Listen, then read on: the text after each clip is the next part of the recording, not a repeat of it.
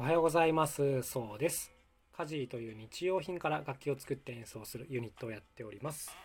えー、今日はですね好きな音嫌いな音というテーマでお話ししてみようかなと思います。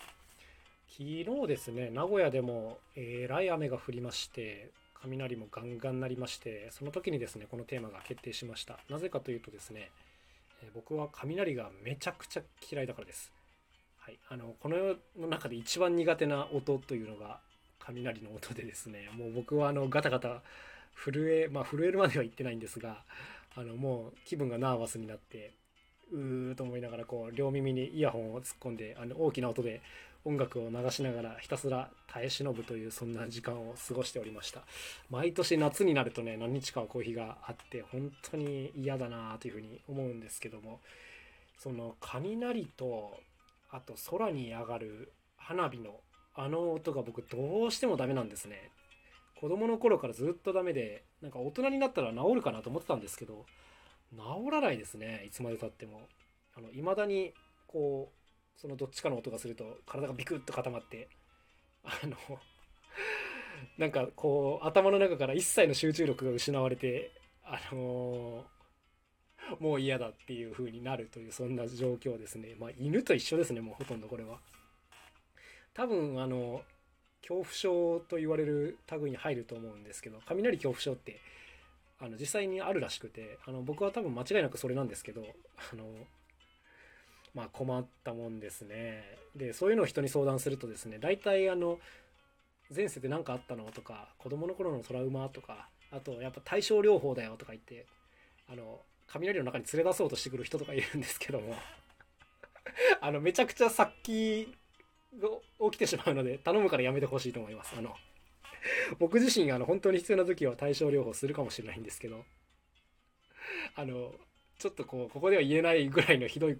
気持ちになってしまうのでそういった提案は是非やめていただきたいなと思います。はい、でまあいきなりこう苦手な音の話からしてみたんですけども、まあ、当然こうあの音楽好きですし楽器が好きですからあの好きな音の方が圧倒的に多いんですよ。であのいい音のものは何でも好きなんですけどもあのいろんな楽器の中でもですねこう環境音を出してくれる楽器がすごく好きなんです。環境音ってまあ楽器と環境音って言っていいのか分かんないですけどまあいわばその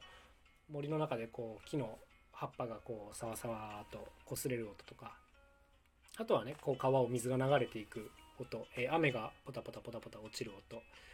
えー、水の中にドボンと潜った時のあの感じとか、はい、あのそんなこう何て言うんですかね。楽器メロディーではない音ですよね、はい、こういったものが僕はあのすごく好きなんです。だからそれを出してくれる。楽器もすごく好きということなんですけど。家事でもですね100種類以上いろんな楽器を作ったんですがおそらくこう4割以上はこういった環境音のものなんじゃないかなというぐらいあの好きなんです。こうパラパラとかザーとかガシャガシャとかキラキラとか、まあ、そんなあのいろんな音があるんですけどもあのこういったものをまあひとまとめにして環境音というふうに言ってたりします。最近だとですね、まあ、ここでもよく話してたあのストルモックという楽器がありましてちょっと音出してみましょうか。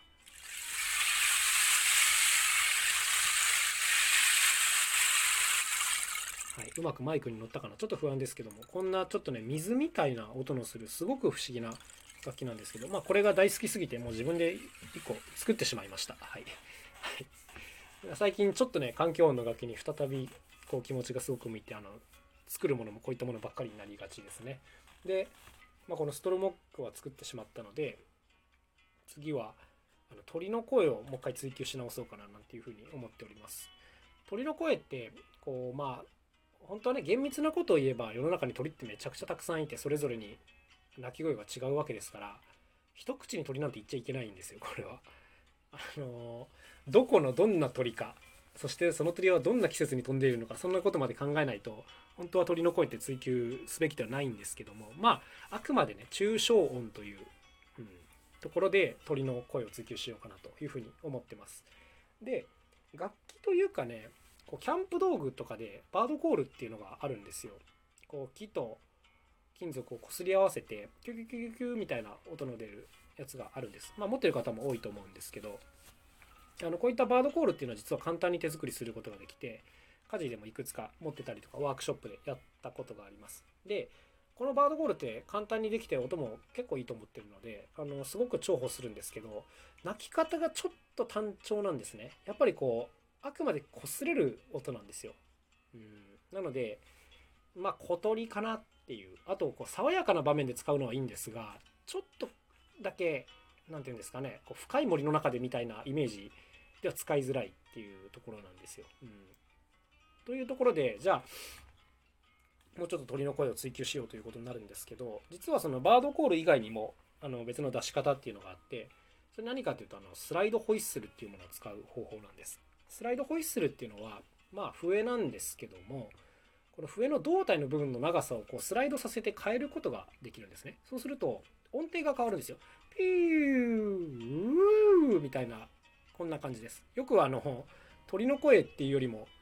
アニメとかのなんか下に落ちるとかそういうシーンで使われることが多いんですけども実際これをこう上手にやるとピューピューピューみたいなのをうまくやると鳥の声にもすごくそっくりになるんですね。だから本当の意味で鳥の声をあのー追求したいんだったらこのスライドホイッスルの